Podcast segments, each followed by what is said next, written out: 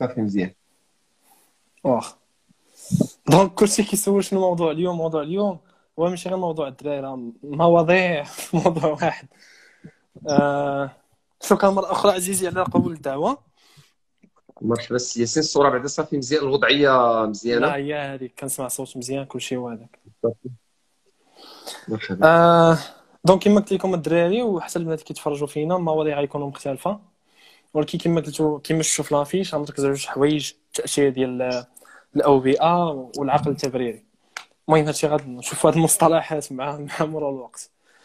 أول حاجة غادي نبداو بها هو سؤال شمولي عام آه، اللي نقدروا نفتتحوا به هذا اللايف هو حنا دابا كنعيشوا في واحد العالم آه، ملموس فيه ملموس بزاف.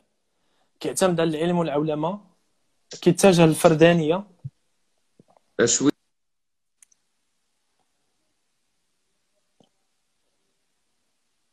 آه، الدراري شكون كيبان لكم؟ شكون عنده كونيكسيون ثقيله أنا ولا محمد؟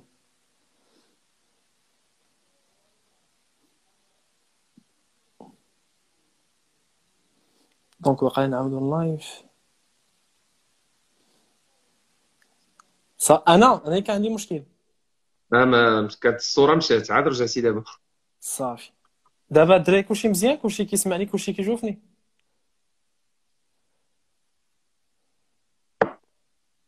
donc مزيان. آه نعاود السؤال. المهم غادي نبدا كما قلت لكم بسؤال عام. هو أنه حنا حاليا فد فد فد الأزمة كنشوفوا باللي تسلط الضوء بزاف على العلم وعلى الأشياء المادية بزاف.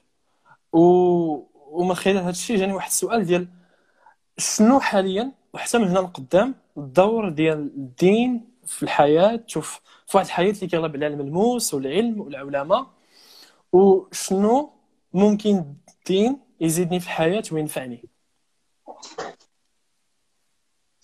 آه، اولا مرة أخرى شكرا سي ياسين على الدعوة على صفحتك على انستغرام كما قلت لك أنا ما عنديش ما عنديش تعامل كبير مع مع الإنستغرام. يمكن كما قلتي تكون هي هذه هي الفرصة. باش آه، نتفاعل مع هذه الوسيلة التاليه آه، ومزيان أنها باقا هي تتيح هذه الإمكانية ديال آه، أنك تستضيف وتطلع معك شي واحد في ال live. لأن الفيسبوك كانت آه. فيه ولكن للأسف الشديد ما عرفتش ما عرفتش شنو الأسباب باش آه، حيدوها. آه، فرصة جميلة هذه وشكرا على الدعوة. ندخلوا ندخلوا الموضوع. مرحبا. آه، الدين وكورونا اليوم والدين بشكل عام. يعني ما حاجة الإنسان إلى الدين في مثل هذا الوقت وفي مثل هذا ال- هذا ال- العصر. آه، هو ما يمكنش أنني برأيي الخاص. يعني هادشي اللي تنقولوا دابا وماشي هذا وكثير من الأفكار اللي أعبر عنها اليوم اللي أحيانا حتى تلقى شوية ديال الجدل عند الناس. آه، بزاف ديال الناس يحسبهم بأنهم مثلا هي فكرة عابرة ولا شي حاجة أنا راه ممكن تنكون عطيت فيها واحد الخلاصة ديال آه، بعدا غير بين قوسين واحد الصديق عندك تما قال بأن هذاك الاستدعاء في الفيسبوك رجعوه البارح ما قال بأن رجع بأن ممكن تجي معك شي واحد في الفيسبوك مزيان متاكدين كانت المعلومه الدراري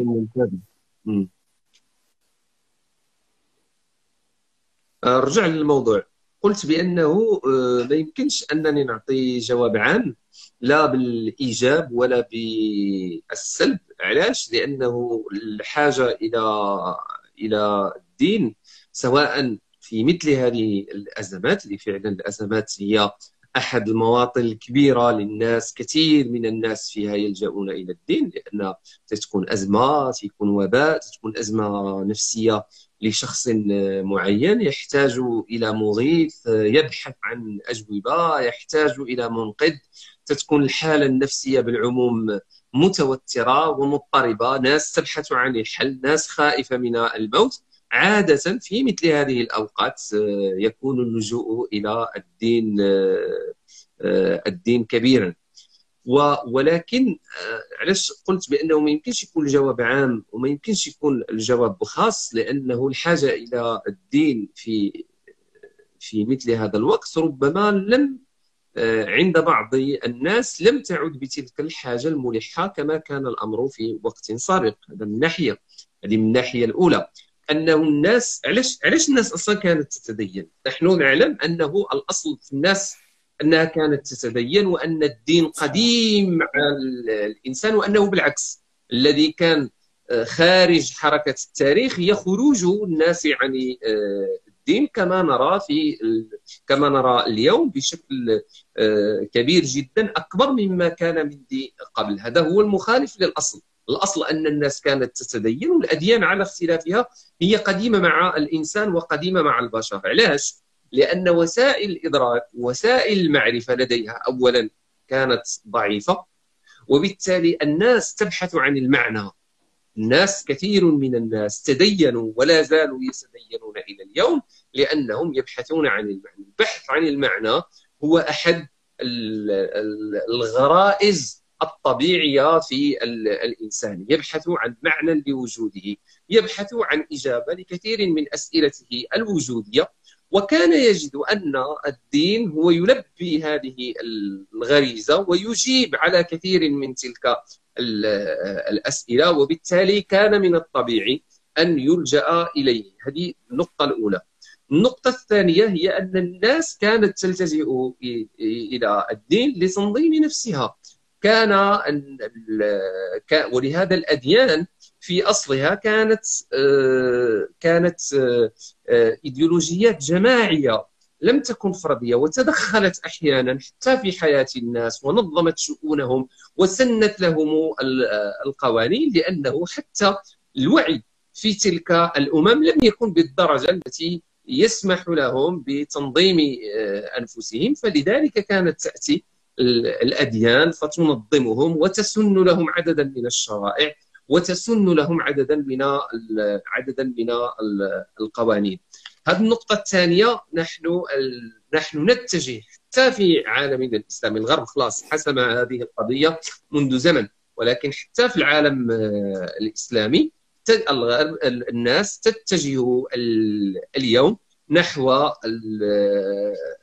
عدم الاحتياج إلى الدين في هذا الشق الذي نتحدث عنه بدليل أنه حتى العالم الإسلامي في غالبه اليوم يحكم بالقوانين الوضعية وليست بالشرائع الموجودة في الكتب آه، السماوية. الدولة المدنية والدولة الحديثة وغيرها أفرزت لنفسها الآليات التي تستطيع بها أن تنتج القوانين التي تنظم بها أنفسها. فبدأ دور الدين ينحسر شيئا فشيئا في هذا في هذا آه، آه، المجال.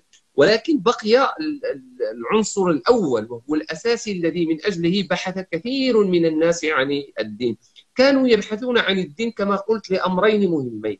اولا للبحث عن المعنى وهذا هو الأساس. الأساس في كل شخص أن يبحث عن المعنى وأن يجيب على كثير من على كثير من الأسئلة. وطبعا في وقت لم يكن لم يكن العلم قد تطور فيه إلى ما بلغه اليوم، لم تكن المعرفة قد بلغت ما بلغته اليوم، الناس كانت تتجه إلى الأديان لتجيب عن هذه لتجيب عن هذه الأسئلة. والأمر الثاني اللي هو العزاء. الناس بطبيعة الدنيا بطبيعة النظام الدنيوي أنها تتعرض للمصائب وتتعرض للكوارث وتتعرض للأزمات وتبحث عن من يسلي عنها تبحث عن من يعزيها في مصيبتها عن من يخفف عنها الألم الذي يصيب الذي يصيبها. فتجد ذلك من خلال اللجوء إلى آه، إلى التدين. وبالتالي هذه الحالة الأولى التي أتحدث عنها الآن آه، دور الدين كمعزي ودور الدين كشاحن روحي ودور الدين كأحد المجيبين عن عن عن أسئلة عن أسئلة المعنى. هذا الأمر هو عائد إلى الشخص نفسه. الآن كما قلت في بداية سؤالك والعالم قد يتجه إلى الفردانية حتى هذه القضية حتى قضية التدين. أصبحت شئنا أم أبينا حتى الذين يرفضون أن يكون الدين شأنا فرديا هو بحكم الواقع بضغط الواقع قد أصبح شأنا فرديا وأصبح الناس يلجؤون إلى الدين لحاجتهم الشخصية.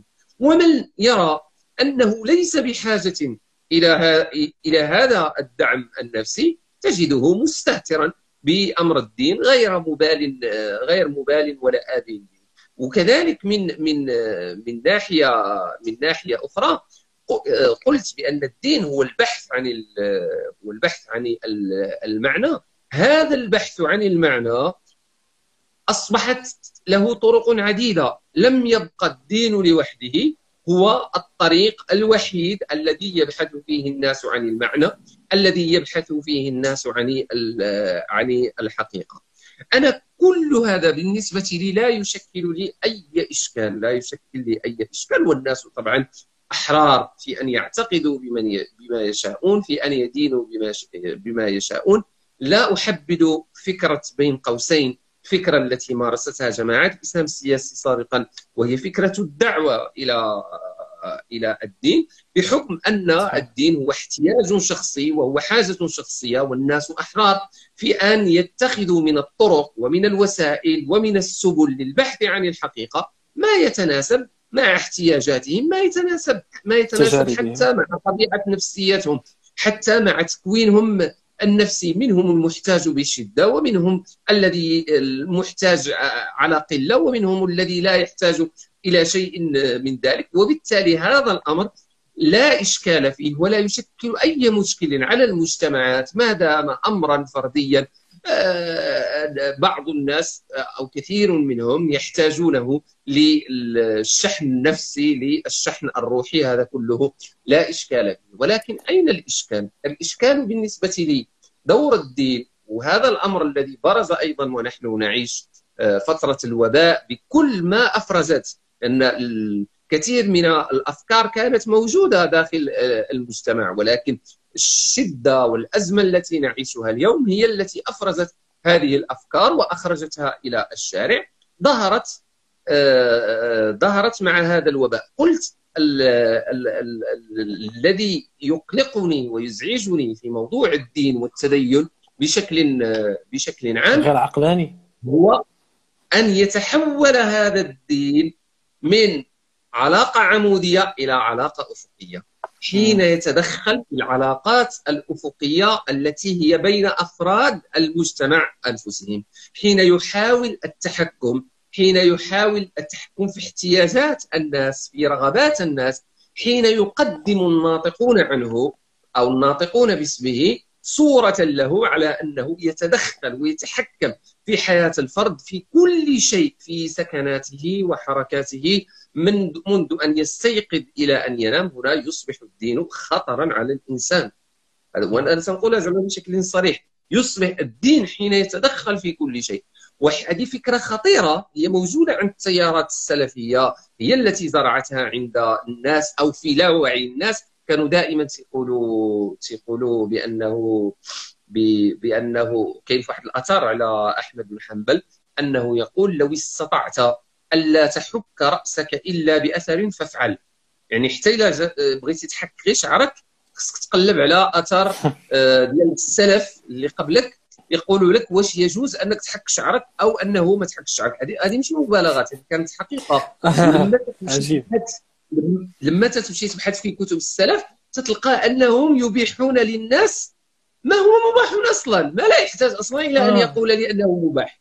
وتبدا يقول لك ويجوز أن تفعل كذا وكذا ويجوز أن تفعل كذا. وكأنه آه، والأصل الأشياء الإباحة. ما تحتاجش أنت عاد تقول لي راه مباح لي أنني نمشي ندير أنني أنني نمشي ندير هذاك الأمر. وهذه الفكرة تغولت بشكل خطير حتى أصبح الدين عند بعض الناس أو التدين عند بعضهم هو التحكم في حياة الإنسان والتحكم ماشي غير في حياة الإنسان الشخصية والفردية التحكم حتى في العلاقات ما بين الناس تاطير المجتمع ب آه، ممكن صحيح آه، واحد قال لي الأثر لسفيان يمكن هو لسفيان. أنا أذكر أنه على أحمد بن حنبل وكما معروف هذا الحديث هو أثر آه، أثر مشهور جدا. فقلت بأنه هذا الأمر خطير جدا ولما يصبح هذا التدين لا يراعي تغير الحاجيات لا يراعي تغير المصالح لا يراعي كل التحولات التي خضعت المجتمع ويريد أن يفرض منظومة ثابتة غير متحولة على المجتمع هنا في نظري يصبح الدين خطرا. كاينة يعني... نقطة أخرى؟ أيوة. آه واحد نقطه ياسين قبل ما ندوز السؤال ديالك نقطة أخرى اللي هي أيضا فيها إشكال حول الدين وهو حين يعتقد الناطق باسم الدين حين يعتقد أن الدين يجيب عن كل الأسئلة. هذه مشكلة كبيرة جدا آه. وقعت في التاريخ الإسلامي كله ولا زالت موجودة إلى اليوم حين يعتقد الناطق باسم الدين أن الدين يجب أن يتدخل في العقيدة وفي العبادة وفي الطب وفي الفيزياء وفي الهندسة وفي الرياضيات وفي الحياة الطبيعية وبالتالي وهذا مشكل كبير جدا لأنه ما الذي يقع؟ أنه يدخل الدين إلى مجال ليس بمجاله وأنه بدأ هو هو في ظنه أنه ينصر الدين بهذا الشكل وأن الدين قد أجابه عن كل شيء وأن فيه كل شيء وهو في الحقيقة إنما يدخل الدين في متاهات تسيء إلى الدين نفسه. بحال الاعجاز العلمي لأنه الدين أنه أنه آه علاج روحي أنه آه أنه من منهج أو طريق للإجابة عن أسئلة معينة ليس باستطاعته ليس من شأنه ولا من تخصصه أن يجيب عن كل شيء ولا أن يتحدث في كل شيء. فتنجيو إحنا وتندخلوه بزاف في أبواب وفي وفي مجالات وفي تخصصات هي تخصصات دنيوية هي تخصصات تجريبية. البشر هم الذين لهم الكلمة الأولى فيها بحكم تجاربهم وحكم التراكم الدنيوي الناتج عن الاحتكاك اليومي بالحياة. ندخل الدين في كل شيء. فما الذي يقع وهي النتيجة الكارثية؟ أننا نفسدهما معا. أننا نفسد الدين والدنيا. أننا نفسد الدين لأننا نخرجه عن تخصصه إلى تخصصات بعيدة عنه. فقط نحاول أن نوظفه لفرض أفكار معينة اللي هي في الأخير أفكار دنيوية ونفسد الدنيا حين ندع الاختصاص فيها لأهله وتمشيو نقلبوا على نصوص ولا مرويات ولا شي حاجة باش تجيب باش تجاوب لنا على سؤال معين. بعض المرات كيكون تلفيق وما كيكونش ما كيكونش أصلا النص موافق لذاك التفسير وكنبدأو نقلبوا على التفسير اللي اللي كيناسبو بحال كيما وقع الإعجاز العلمي. آه بعض المرات كنت كنضطر نشوف بلا ما نذكر سميت كنت كنشوف شي وحدين كيجيبوا شي أحاديث. يعني ما كايناش في البخاري ومسلم يعني كيمشيو يقلبوا على شي أحاديث ضعيفة وكيلصقوها بديك الظاهره وهذه شي حاجة هذه شي حاجة بدات بدات مع المسيحية ولكن حنا زعما اصلناها بطريقة خطيرة. أه... تفضل. ملي ذكرتي لي التاريخ طاح على بالي واحد واحد القضية هو أنه في التاريخ أه...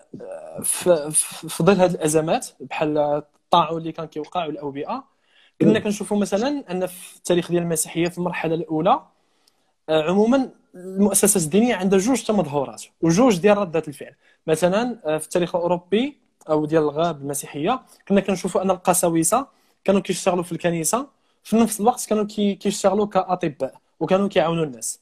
بينما في المرحلة الثانية خصوصا في الطاعون الأسود كنا كنشوفوا كيفاش أن الكنيسة حاربت الأطباء وحاربت الطب التجريبي ومشاو مشى ضحية هذا الشيء ملايين ديال الناس. بينما عندنا حنا حنا في العالم الاسلامي مثلا في المغرب آه ملي غادي نشوفوا التاريخ ديال الطاعون وداك الشيء غادي نلقاو مثلا في مرحلة أن الزاوية كانت كتعاون الناس. بينما في مرحلة نعم. أخرى غادي نشوفوا باللي كاين كان واحد بحال واحد النقاش أو آه تحدي ولا شي حاجة بحال هكا ما بين الطبيب ابن الخطيب وما بين آه الفقيه ابن حجر خصوصا على الحديث اللي كان ديك الساعة ديال لا عدوى ولا طيب. لا عدوى. في فين كيبان لك حنا اليوم كعالم إسلامي أو كدول إسلامية أو كعربية إسلامية؟ فين كان كان كنتصنفوا في جوج تمظهرات؟ واش استغلينا هاد الأزمة آه بطريقة مزيانة ولا آه بانوا شي حوايج إيجابيين؟ حنا شفنا بزاف الامورات في المغرب الناس خرجوا بزاف المواقف ديال الشيوخ اللي كاين اللي تحاكم كاين بزاف الأمور. فين شنو كيبان لك؟ واخا اولا اولا عندي تعقيب على قضية العالم الإسلامي. اليوم لا نستطيع أن نتحدث عن العالم الإسلامي. أنا تيبان لي هذا المصطلح ديال العالم الإسلامي مصطلح بائد ما بقاش فائده آه لأننا هو قريب هو راه تيقربوه قريب من معنى الخلافة واخا ماشي بالاسم. آه اليوم نحن آه نتحدث عن دول قطرية. وهذا التشتت وهذا التفرق اللي قد يظهر لكثير لبعض الناس أنه ليس امرا جيدا. أنا بالعكس أشوف فيه عدد من الإيجابيات. سمحت للدول بأن تؤسس لتجاربها الخاصة. علاش أنا علاش علاش أنا في المغرب؟ عايش في المغرب بالخاصيات ديال المغرب بالبيئة المغربية بالتركيبة آه، الجغرافية والعرقية والثقافية المغربية. نبغي أنه يكون عندي حاكم في مكة أو في دمشق أو في آه، بغداد. أنا لو خيرت سأختار الوضع الحالي ولن اختار أن يكون الخليفة الذي يحكمني آه، في واحد القنتاخر ببيئه أخرى بأفكار أخرى ب ب وهذا الشيء اللي كتوقع وهذا هو مفهوم آه، على هذا الشيء آه، هذا هو مفهوم الخلافة الإسلامية. وبالتالي التجارب تختلف. التجارب تختلف. لا يوجد شيء اسمه عالم إسلامي. هناك دول كل دولة لها سياقاتها الخاصة كل دولة لها ثقافاتها الخاصة وكل دولة لها تقاليدها الخاصة. حتى من حيث الموضوع اللي سنتحدث عليه دابا اللي هو المؤسسات الدينية والناس ديال الدين كيف تفاعلوا مع الحدث كيف تفاعلوا مع الوباء. آه، ينبغي أن آه، اولا ما يمكنليش كما قلت نعطي حكم عام لأنه التفاعل ديال المؤسسة الدينية في المغرب ماشي هو التفاعل ديال المؤسسة الدينية في مصر ماشي هو التفاعل في السعودية ماشي هو التفاعل في إيران وأحب لذلك أن أركز على التجربة المغربية. وأنا كما زعما السياسي يعني من قبل كانت عندي عدة انتقادات على المؤسسة الدينية في المغرب بحكم أنني سنشوف أنها ربما آه، لا زالت آه، لا زالت بطيئة في التعامل والتفاعل مع عدد من من قضايا الواقع اللي خصها أنها تتفاعل معها وتنطلبوا منها أنها تتفاعل معها وأنها تفتح فيها النقاش. ولكن باش نكونوا آه، منصفين أنا تنقول أنه التفاعل ديال المؤسسة الدينية في هذه الأزمة كان إيجابيا جدا. وكان في في المستوى وغادي نعطي عليه جوج ديال المؤشرات تدل على هذا الأمر. اولا أنه القرارات كانت قرارات كبيرة باش نعرفوا القرارات لم ليس من السهولة بمكان ليس من السهولة بمكان. في دولة نظامها يقوم على شرعية دينية أو جزء من الشرعية هو الشرعية لأن المغرب كما تعرف هو تركيبة مختلطة فيه جزء شرعية دينية وفيه جزء شرعية ديمقراطية. المهم أنه جزء منه يقوم على شرعية دينية اللي هي آه، إمارة آه، المؤمنين. ليس من السهولة بمكان أنك تجي وأنك تقول تخرج بقرار ديال إغلاق المساجد. هذا القرار أنا حسب آه، يعني تاريخيا لا أعلم أنه هذا القرار كان كان كان في وقت سابق في تاريخ المغرب. أول مرة ستغلق المساجد وستعطل الجماعات وستعطل الجمعة ويتزامن ذلك مع رمضان. وغادي غادي يخرج المجلس العلمي الاعلى مرة أخرى. المؤسسة الدينية غادي تخرج وغتقول الناس صلوا التراويح في بيوتكم. ولا إشكال أننا ندوزوا رمضان بدون آه، تراويح وغيجي المشكل ديال تغسيل الموتى وغادي يخرج تخرج المؤسسة الدينية عاوتاني ببيان بأنه اللي توفاو بسبب كورونا آه، ما يتغسلوش باعتبار أن المطعون شهيد وباعتبار أو هذا هو الاعتبار المهم اللي هما ركزوا عليه أنه هذا أن احتكاك المغسلين بهم قد يؤدي إلى إصابتهم بالمرض وبالتالي ندفنهم بدون كل هذا التفاعل والتناسق اللي كاين والتناغم اللي كاين في الأداء مع الأداء ديال المؤسسات الأخرى مع الداخلية مع وزارة مع الصحة مع التعليمات ديال وزارة الصحة. كلشي داكشي متناسق كلشي داكشي متناغم. ولا لاحظتي واحد القضية؟ أنه آه، قرار إغلاق المساجد تأخر واحد شوية وجا في وقته ولكن تأخر واحد شوية. على إغلاق المؤسسات الأخرى لأن الأمر ليس آه، الأمر صعيب ماشي سهل. وانت شفتي حتى هذاك الانفلاتات التي وقعت في الأول والرفض ديال الكثير من الناس راه طبيعي لأنه نحن نعيش مع حدث آه، مع مع مع واحد الوباء اللي ليس لنا فيه حدث مرجعي. الحدث المرجعي هو عادة تيكون واحد الحدث دوزو هذاك الجيل.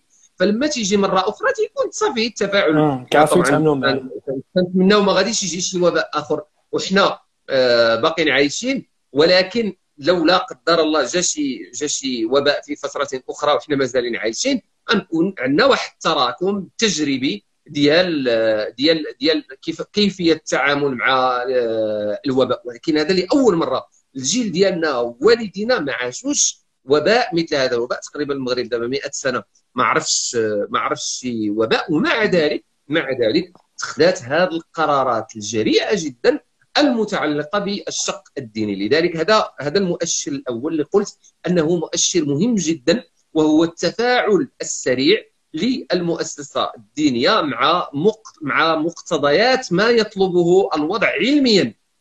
وهذه هذه نقطة مهمة. مثلا القضية ديال القضية آه دائما كانوا تيرجعوا للاختصاص. حتى في قضية حتى في قضية آه، تغسيل الموتى قالوا بأنه بالرجوع إلى الناس ديال الصحة أنهم تفاعلوا بشكل سريع جدا تجاوبوا مع المختصين في الباب وبنوا قرارهم وفتاويهم على المختصين. هذا الشيء اللي تنطلبوه أنه يكون دائما. المؤشر الثاني المؤشر الثاني وحتى هو مهم جدا هو كيف تفاعلت آه، السلطة مع الأصوات الدينية التي خرجت عن هذا النسق. هذه الأصوات هذه آه. مثلا نكونوا آه، واضحين مثلا تكلموا على أبو النعيم هذه الأصوات هذه ديال أبو النعيم ولا غيره كانت قبل قبل كورونا تسوقوا لنفس الخطاب. نفس الخطاب وداك الشيء اللايفات والتسجيلات اللي مسجله على ال على ال على اليوتيوب فيها التكفير فيها اتهام الدولة فيها اتهام المجتمع فيها اتهام مؤسسات آه، عمومية سواء مؤسسات ديال الأمنية ولا السياسية ولا مؤسسات آه، إعلامية كما وقع مع دوزيم. وصفها بأنها صحيح. مؤسسات صهيونية بأنها خارجة عن الدين بأنها كذا وكذا. آه، وصف الشخصيات بأسمائها وصف الشخصيات بأسمائها بأنهم كفار بأنهم مرتدون. التحريض عليهم التأليف بهم. هادشي كان يمارسه علنا وكنا إحنا تنادي في ذلك الوقت بأن السلطة يجب أن تتدخل. السلطة يجب أن تتدخل. ما يمكنش هذا الشخص تبقى مفتوح عليه الأبواب يكفر في الناس يبغى يحكم على الناس يبغى ينشر الفتنة يألب يحرض وداك الشيء كان ممكن أنه تكون العواقب ديالو وخيمة حتى على السلامة الشخصية لعدد من الناس الذين كان يذكرهم في آه، لقاءاته ومع ذلك ما كانش التجاوب. لم يكن هناك تجاوب لأسباب لا نعلمها. آه، عدد من الناس نادوا بضرورة تجريم التكفير بأنه يجب أن نجرم التكفير وأنه كما في دول أخرى بحال تونس مثلا أن يكون هناك قانون يجرم التكفير وأن اللي كفر شي شخص معين يمشي للحبس. ولم يقع هذا الأمر. اليوم ونحن في هذه الأزمة شفنا أنه السيد بمجرد أن خرج بتصريح التجاوب كان من السلطة كان سريعا. سريع واستطاعت أن تغلق كل الأفواه. ما انت شفتي أنه بعد بعد قضية آه، أبو النعيم تقريبا انتهى الموضوع حتى الانفلاتات التي نتحدث عنها عولجت وانتهت. هذوك الناس اللي خرجوا في طنجة ولا في تطوان ولا في فاس. انتهى هذاك الأمر. التدخل الامني إضافة إلى ما نساوش حتى الاستياء الشعبي العام وردة الفعل الشعبية على وسائل التواصل الاجتماعي ضد هذه التصرفات اللي هي مبنية على فكر ديني معين عانينا منه لعشرات السنين. كان التفاعل إيجابي جدا وأغلقت هذه أغلقت هذه الأفواه بشكل كبير جدا. ومن ناحية أخرى أنه هذا الجو العام هذا الجو العام ديال إرهاب الأصوات الشاذة اللي ممكن أنها تكفر اللي ممكن أنها آه، تؤدي بالناس إلى الهلاك اللي ممكن الآراء التي يمكن أن تودي بالناس إلى الهلاك. شفنا كيفاش أنها ماشي غير غير نهائيا. شفنا حتى غلبت الأصوات الأخرى الأصوات اللي هي متناسقة مع الجو العام شفناها هي اللي ولات غالبية. حتى بعض الناس اللي كنا تتوقعوا منهم أنهم يخرجوا تصريحات بحالهم بحال آه، أبو نعيم بحكم آه. ما نعلم عنه لكن ما شفنا. انهم لا حتى هما مع الحجر الصحي وحتى هما مع التعليمات وحتى هما مع إغلاق المساجد وحتى هما مع عدم صلاة التراويح. وبعض الناس اللي كانت عندهم أقوال انقلبت أقوالهم. كانوا في الأول ضد قرار الإغلاق شوية ولاو حتى هما تيقولوا للناس لا دخلوا الحجر إلزموا بيوتكم ما تخرجوش من البيوت ديالكم. هذا بفعل أن المؤسسة المؤسسات الدينية الأعلى في المغرب كانت حازمة حازمة. في مثل هذا الموضوع. صحيح. شكرا عزيز على هذا الشرح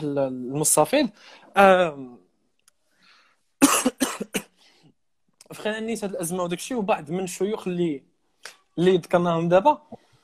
آه، شفنا في هذه الأزمة واحد العقل اللي كنا ديما كنشوفوه ولكن شفناه دابا حاضر بقوة اللي هو العقل التبريري. شفنا مثلا في بدايه هذه الأزمة كيفاش أننا كنا كنعتبروا باللي هذه الأزمة جات على قبل الصينيين كعقاب ليهم وكذا وكذا وكذا. من بعد ملي جات الدول الإسلامية اعتبرناها بحال واحد الوباء اللي جا باش يكون اختبار لينا وأنه ابتلاء وكذا وكذا. وشفنا كاع البعض كيدعي على الآخر بهاد كورونا بحال كورونا واحد جند من أجناد الله اللي غادي يبقى يسمع لينا حنايا و... ويدير داكشي اللي بغينا حنايا. ع- علاش في نظرك علاش علاش في نظرك بان هذا العقل التبريري عاوتاني بقوة دابا؟ وشنو الأسباب ديالو؟ وعلاش حنا كنعانيو معاه حيت هو كيسبب لنا معاناة؟ آه آه واخا هو هو مناقشة قضية العقل التبريري في الحقيقة هو موضوع آه موضوع شائك طويل كبير جدا طبعا طبعا هو موضوع كبير. علاش؟ لأنه بكل واقعية بكل واقعية أنه منذ آه، منذ وقت مبكر جدا في التاريخ الإسلامي والعقل آه، التبريري هو هو السائد هو السائد صحيح. هو ال- الأصل آه، توظيف توظيف النصوص وتوظيف الدين في تبرير الواقع الواقع كيف ما كان هو أمر يعني جرى عليه العمل في أغلب فترات في أغلب فترات التاريخ الاسلامي في أغلب فترات أنا تنتكلم على منذ منذ ال- العصر الأول منذ العصر الأول. شفنا مثلا في موقعة آه، صفين اللي كانت بين الجيش ديال علي وبين الجيش ديال معاوية. شفنا صحيح. كيفاش أنه وظفت النصوص. وكل. طرف يدعي أن النصوص هي لصالحه.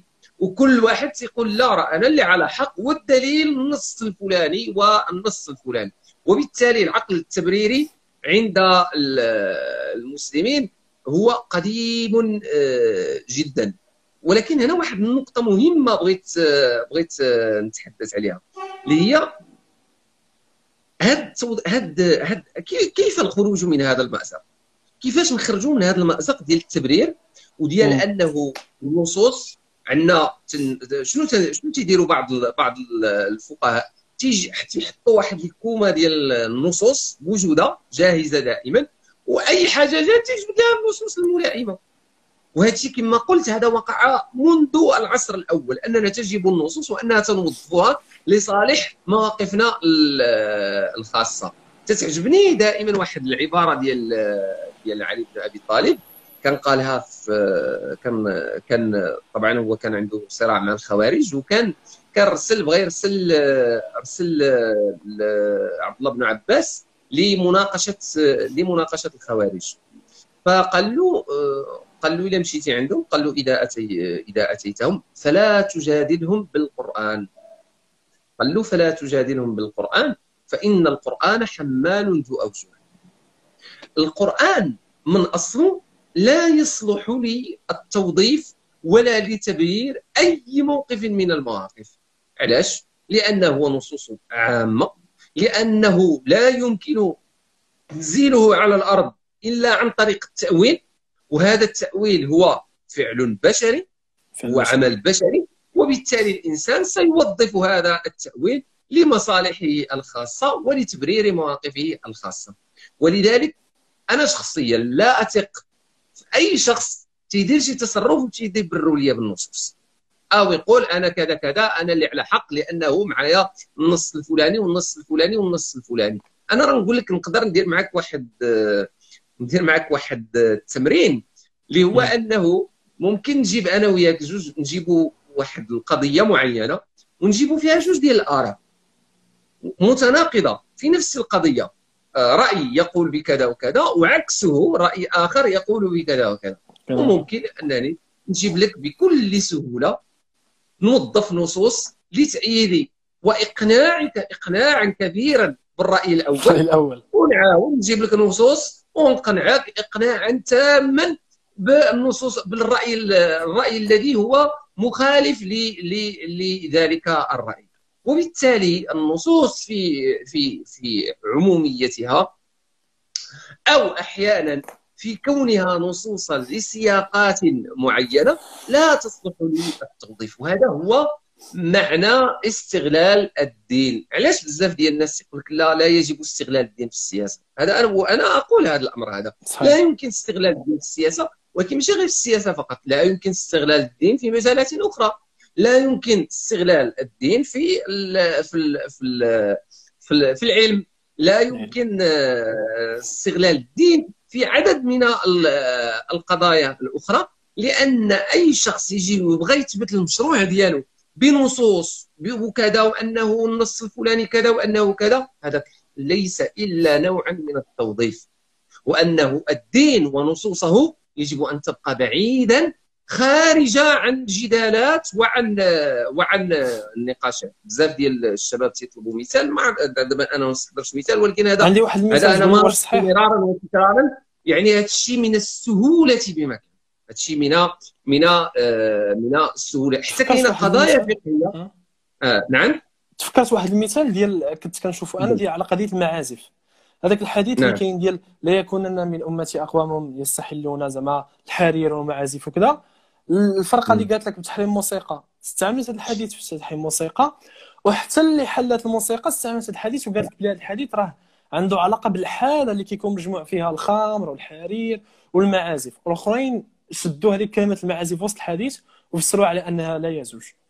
لا يزوج زعما آه هذا هذا هذا مثال مازال نقولوا فيه أنه فيه خصوص وعموم أن هذو قالوا لا راه الحالة كذا وكذا. أنا تقول لك أحيانا وممكن ممكن إلا استحضرت شي مثال أنني أنني نجيبه. أنه نفس القضية والآراء فيها متناقضة ومع ذلك تستطيع أن توظف لها من الأدلة. واحد واحد واحد واحد النقطة حتى هي باش نزيد نتكلم فيها على هذا الموضوع. العالم الإسلامي أو تاريخ المسلمين ماشي نقول العالم الإسلامي تاريخ المسلمين شحال فيه من فرقة؟ شحال فيه من فرقة؟ آه. فيه. مئات مئات إلا ما قلناش الآلاف. إلا ما كانش الآلاف. إلا ما كانش الآلاف ديال الفرق العقدية والفرق الكلامية. هذه واحدة. شحال كاينة ديال المذاهب شحال كاينة المذاهب الفقهية؟ مئات المذاهب. راه كاينش غير أربعة ديال المذاهب. ما كاينش أربعة. أقل شيء أن هناك عشرات المذاهب الفقهية المختلفة. المختلفة. راه جميع المذاهب حتى في العقيدة حتى في علم الكلام وفي علم العقيدة كل طائفة وكل فرقة من هذه الفرق تدعي أن ما عليه هو الحق وتجيب هي عدد من الأدلة. كل شيء وحتى في الفقه وقد اختلفوا. راه أحيانا شوف أنا بحكم أنا هذه هي دراستي الأصلية اللي هي الفقه المقارن. هذا هو كان دراستي الأصلية. أنا آه، في الفقه المقارن شو كنا تنقراو؟ كنا تنقراو اختلاف الفقهاء في قضية ما. تجيب أن الفقهاء اختلفوا في قضية ما أحيانا يختلفون إلى خمسة إلى ستة أقوال في المسألة الواحدة. كل فريق من هؤلاء الخمسة تيجيب الادله ديالو. ولا قريتي دليل؟ كل ولا قريتي دليل؟ كل طرف تتقول أن هذو اللي معهم الحق هما عندهم الدليل تمشي عند الأخرين حتى هما عندهم الأدلة. تمشي عند الأخرين حتى هما عندهم الأدلة. وبالتالي توظيف الأدلة داخل العقل الإسلامي بالميكانيزمات الموجودة العقل الفقهي والعقل الإسلامي تسمح بأن تكون شوف غير باش نكونوا عاوتاني واضحين من الناحية الفقهية قد لا يكون هذا الأمر سلبيا. ماشي سلبي. إلا كنا تنتكلموا على غير قضايا فقهية بالعكس قد يكون قد يكون ايجابيا وبعض الناس تيجيبوا آه تيجيبوا بأن اختلاف أمتي رحمة وأن هذا الاختلاف بالعكس تعدد الآراء وطبعا هذيك الآراء تعددها منبني على اختلاف البيئات على اختلاف الشخص الفقيه ونفسيته وتكوينه. قد يكون هذا الأمر بالعكس قد يساعد على تيسير الدين على الناس. ماشي إشكال فيه. ولكن أين الإشكال؟ لما يتعلق الأمر بالتوظيف السياسي لما يتعلق الأمر بخلط الدين بمجالات أخرى غير المجال الذي يجب أن يتخصص فيه الدين وتنبداو نلويو النصوص الأعناق. ونمارسوا كثيرا من التكلف وكثيرا من التعسف في التأويل للانتصار لقضية هي قضية نسبية دنيوية ليست بمقدسة ولا بمطلقة. هذا هو المشكل هذا هذا هو المشكل الكبير. كما قلت تاريخيا العقل العقل التبريري كان هو الذي هو الذي يشتغل هو الذي اشتغل بشكل كبير جدا. تتجينا القضية تتنزل بنا المصيبة المعينة تمشي نقلبوا على نصوص. انتصرنا تنجيب نصوص ديال الانتصار وبأننا نحن الأقوى ونحن الأعلى ونحن كذا وكذا. انهزمنا تنقول لا هذا ابتلاء قد أصاب هذه الأمة والمبتلون لهم من الأجر كذا وكذا ولهم كذا وكذا وكذا. هذا هذا كما قلت سمينا هذا هذا العقل التبريري للأسف الشديد هو كارثة لأنه لا لا يجعلك تعطي موقفا محددا وموقفا واضحا. ها أنت الفيروس آه، آه، محدو راه في الصين اذا هذوك عقابا لهم على ما فعلوا بالمسلمين الإيغور وشوف كيف عاقبهم الله وشوف كيف كذا وكذا وهذا انتقام من الله من من آه، من هؤلاء. ها هو. الفيروس مشى خرج من الصين ودخل عندنا العالم الإسلامي. لا هذا هذا ابتلاء قد أصابنا الله به إلى آخره إلى آخره. شوف العقل كيف يمكن أن يتحول بين عشية وضحاها وأن يورد لك على كل موقف رغم أنهما موقفان متناقضان. بإمكانه أن يجلب لك حزمة من النصوص وأن يوظفها لدعم موقفه. وطبعا كما قلت لك هذا الأمر قد قد وظف في السياسة بشكل كبير جدا بحيث كانت الأنظمة تتحالف مع المؤسسات الدينية والمؤسسات الفقهية وكانت المؤسسة الفقهية يمكن اليوم هي مع هذا الموقف وتجيب لك الأدلة ديالو هي مع الشخص الفلاني وتجيب لك أدلة تدعم بها تأييدها له الغد ليه ما يبقاش هذاك الشخص يولي شخص آخر تجيب لك عاوتاني تجيب عاوتاني أدلة أخرى ستدعم بها موقفها الجديد. وهذا هذه هي المفسدة الكبرى في إقحام الدين في مجالات التدبير الدنيوي. هذا هو النقطة المهمة باش نخرجوا من هذه الإشكالات وهذه التبريرات هي أن نخرج الدين من مجاله من عفوا أن نفصل بين مجال التدبير الديني وبين مجال التدبير الدنيوي. وبالتالي هذه مجالات التدبير الدنيوي يكون أصل فيها هو العقل ويكون النقاش فيها عقلي ويكون النقاش فيها براغماتي ويكون فيها النقاش مصلحي وما نحاولوش اننا نقحموا فيها الدين وأننا ندخلوا ندخلوا بها الدين لأني كما قلت سابقا نحن بهذا الشكل نفسد الدين وفي الوقت نفس ذاته نفسد حتى هذاك التدبير الدنيوي الذي نحاول أن نوظف فيه الدين.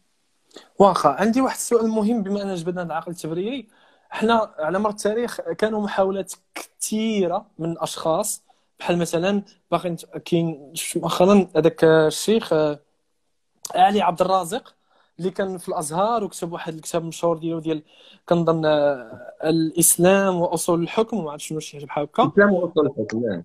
الإسلام وأصول الحكم اللي دوا فيه على قضيه أن ما كاينش أصل الخلافة في الإسلام وكذا. وكيفاش أنه دغيا برروها وكيفاش أنه خرجوا من زمرة العلماء وكذا وهذه. حاجة أخرى أنه حتى حاليا كنشوفوا مجهودات.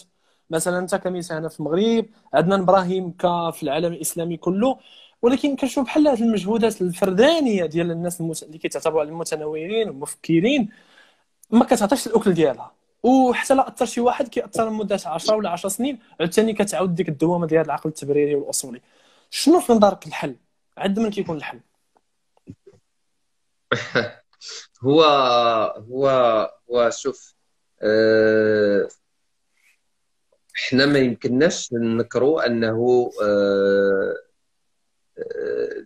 لفترات طويلة في التاريخ الإسلامي. هذا العقل الذي نتحدث عنه هو الذي كان مسيطرا وحتى إلى الآن يعني إلى الآن كما قلت الآن يعني هو الذي لا زال زال مسيطر هو الذي لا زال يؤثر يؤثر المجتمع ولكن لكل لكل منطقة سياقها الخاص. للأسف الشديد المغرب المغرب كان بإمكانه أن يكون أن يكون حاله أفضل بكثير مما هو عليه. كان ممكن المغرب يكون أفضل بزاف مما مما هو عليه الآن لعدة أسباب منها أنه طبيعته طبيعته الثقافية طبيعته العرقية تاريخ تجربته التاريخية المتراكمة قربه من الغرب وأوروبا الأندلس إلى آخره. هذا الشيء كله آه، كان يمكن أن يجعل تجربته أفضل بكثير من تجارب مثلا التجارب اللي كانت بالمشرق. ولكن للأسف الشديد لأسباب سياسية المغرب حتى هو أقحم في هذه أقحم في هذه المنظومة واستجاب لهذه العقلية التبريرية بحكم أن المصلحة السياسية اقتضت أيضا تأييد هذا العقل التبريري وأكثر من ذلك آه، كما تحدثت على هذا الموضوع مرارا وتكرارا آه، آه، محاولة تأطير المجتمع تأطير المجتمع بهذا العقل وهذا اللي كان خطير وكان خطير جدا على على المجتمع المغربي. ولكن نرجع للسؤال ديالك. ما الذي نحتاجه ل ل انتشار هذا الفكر هذا ولإصلاح هذه لإصلاح هذا الخلل الموجود في مجتمعاتنا والمرتبط بالتدين. أنا أؤمن بهذه القضية. أؤمن باننا نحتاج إلى إرادة سياسية. وأن الإرادة السياسية هي التي يمكن أن تحسم في هذا الموضوع. وعلاش نقول علاش نقول بأن الإرادة السياسية هي التي يمكن أن تحسم في هذا الموضوع؟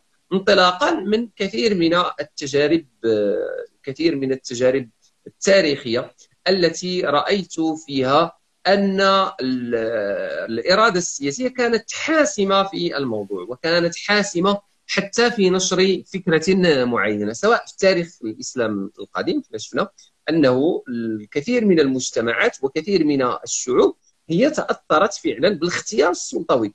السلطة حين تختار آه، حين تختار طريقا معينا حين تختار اتجاها فكريا معينا فاوتوماتيكيا كان المجتمع يتأثر وكان ذلك الفكر تصبح له سلطة وتصبح له قوة داخل المجتمع. فإذا كان هذا في القديم الآن سنشوف أنه من باب أولى خصوصا وأن السلطة تمتلك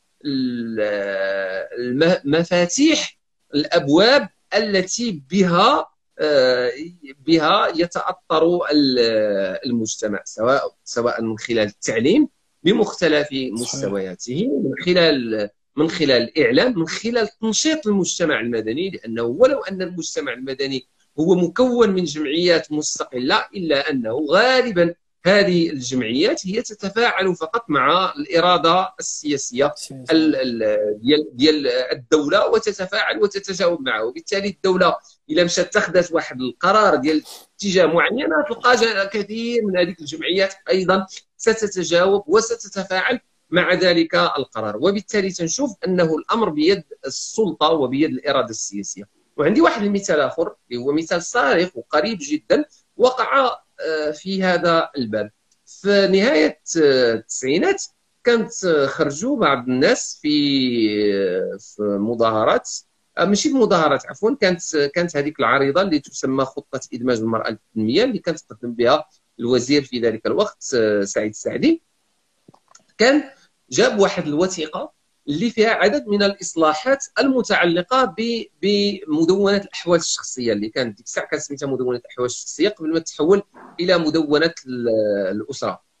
وهذا وهذا وهذه الخطة هذه هذه الوثيقة هذه لقيت معارضة شديدة جدا جدا جدا. أنا تقول لك ماشي معارضة ويرى أذكر أنه في مسيرة الدار البيضاء المشهورة اللي كانت هي المسيرة المعارضة لهذه لهذه الخطة خرج الناس بمئات الآلاف. إذا ما كانش بالملايين.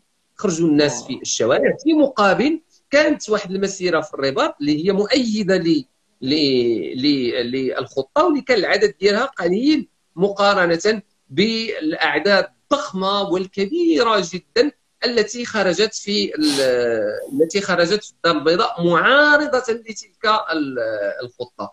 وتزعنها الشيوخ الدين وكان باقي عاقل أذكر حتى الأسماء ديال بعضهم اللي جاوا اللي كانوا في في ذلك الوقت واللي خرجوا في هذه المظاهرات وحرضوا وقالوا ما في هذه الخطة. هو معارض لدين الله وهو يتنافى مع ما جاء به الدين. وهذه قطعيات وهذه مسلمات لا يمكن التنازل عنها بأي حال من الأحوال. إلى غير ذلك. ماشي ماشي ماشي الشاهد عندي هو هذا. عرفتي شنو الشاهد؟ شاهد أنه في 2004 آه، طبعا بعد ما وقع هذا النقاش المجتمعي غادي يدخل الملك وغادي يدير واحد اللجنة. غادي يدير واحد اللجنة وهذيك اللجنة هي اللي سوف تعد مدونة الأسرة اللي 2000 غادي تخرج في 2004 وشكون اللي غادي يصوت عليها؟ سيصوت عليها بالإجماع بما في ذلك هذوك الناس اللي كانوا معارضين. ولما تترجع للبنود التعديلات التي وقعت على مدونة الأسرة تتلقى أنها فعلا مست هذيك الفصول التي كان يقال عنها ان هادشي مسلمات وان هادشي غير قابل لهذا وان هادشي ضرب في دين الله وأن هادشي آه هاد الناس باغيين باغيين يخليونا بدون دين. كانوا تيعارضوا على قضية أن الطلاق يكون بيد القاضي وأنه ما يبقاش بيد الرجل. كانوا تيعارضوا قضية قضية الولاية الأب ولاية الأب على المرأة في الزواج لأن مدونه الاسره حيدات ولاية ولاية الأب. وكانوا تيعتبروا هذا خط أحمر وغير مقبول بأي حال من الأحوال. وأغلب التعديلات اللي جاءت بها مدونة الأسرة هي اللي خرجوا عليها في مظاهرات في 99 نفسها. ولكن ما جات الإرادة السياسية كل شيء حنا راسه وكل شيء قال سمعنا وأطعنا. ولما دخلت البرلمان هذوك نفسهم اللي كانوا خرجوا في مظاهرات حتى هما رفعوا الأيادي ديالهم موافقين على تلك التعديلات. وأنت تشوف واحد القضية رغم أنه مئات الآلاف ديال الناس خرجوا في مظاهرات تعارضوا تعارضوا هذيك التعديلات ها هما هذوك مئات الالاف ولا الملايين حتى نفسهم خضعوا لمدونة الأسرة وما عندهمش معاها مشكل ويتحاكمون إليها وتيخدموا بها وما كاينش شي واحد. دابا اللي يجي يقول لك راه مدونة الأسرة مخالفة للدين ولا مخالفة للإسلام ويقدر يكون هو نفسه خرج في هذيك المظاهرة والشعارات وهذا الشيء ضد الإسلام وهذو العلمانيين وهذو هذو باغيين يفسدوا علينا ديننا هو نفسه اليوم يتعامل بمدونة الأسرة مما يؤيد ما أذهب إليه. في أن الإرادة السياسية هي التي يمكن أن تحسم في الموضوع. غير عندي هنا واحد النقطة. هل المغرب الدولة في المغرب هل ليست لها الإرادة السياسية لهذا الأمر؟ أنا ما نقدرش نقول أن ليست لها الإرادة السياسية وما نقولش عاوتاني لها إرادة سياسية واضحة. علاش؟ لأنه من ناحية راه هناك تغييرات كثيرة وقعت في المغرب واللي هي بالمنطق العقل الفقهي هي مخالفة لدين الله. إحنا ماذا بقي من القوانين الفقهية عندنا في القانون مم. الذي نتحكم إليه اليوم؟ بعض القوانين في في مدونة الأسرة.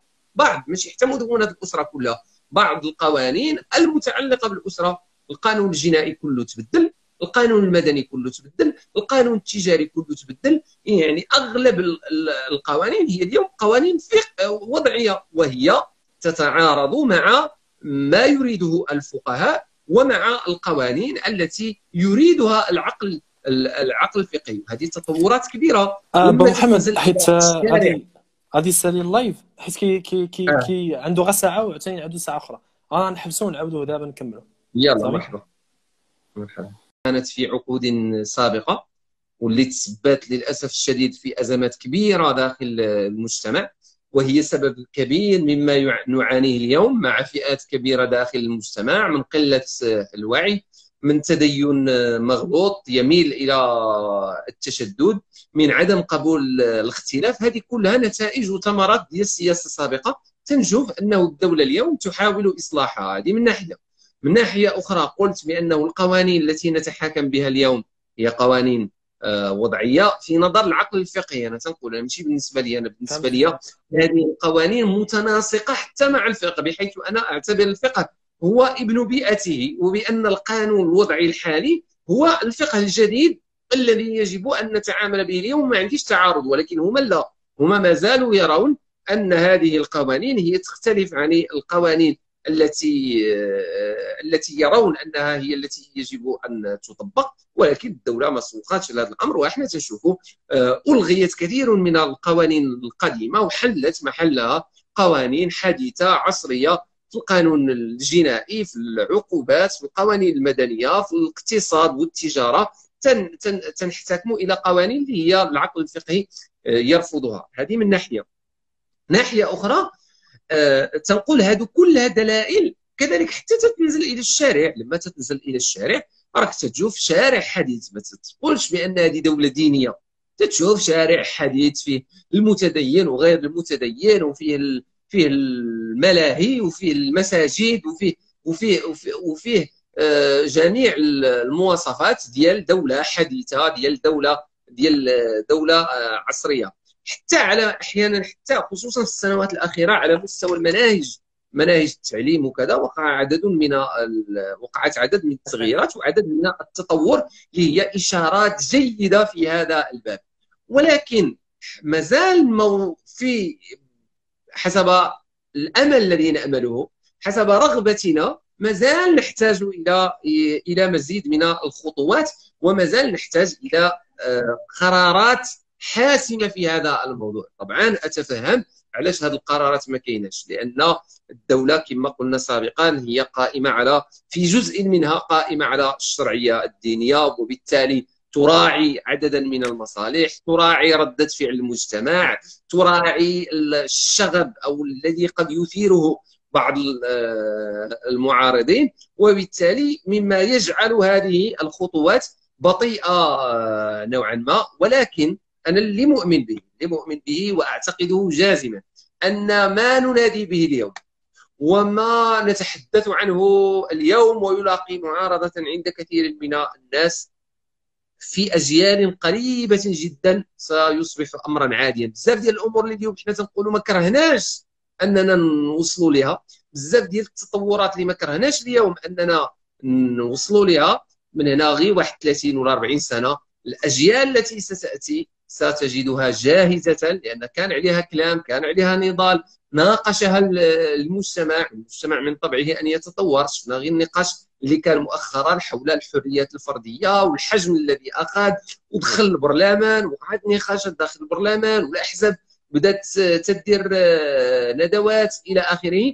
هذا الشيء كله مؤشرات إيجابية ومؤشرات مشجعة على أنه الأمور في الوقت القريب جدا لأنه حتى الدولة هي تتفاعل ماشي غير مع ما هو داخلي تتفاعل مع المعطيات الخارجية تتفاعل مع التحولات اللي وقعت داخل المجتمعات تتفاعل مع الثورات التي وقعت على مستوى الإنترنت ووسائل التواصل الاجتماعي. وبالتالي رغم ردة الفعل العنيفة اللي تنشوفها اليوم واللي هي طبيعية حكم أننا واحد المجتمع اللي مورس عليه واحد النوع من التأطير والأدلجة لعقود طويلة من الزمن اليوم مع الثورات الموجودة اليوم المعرفية والمعلوماتية.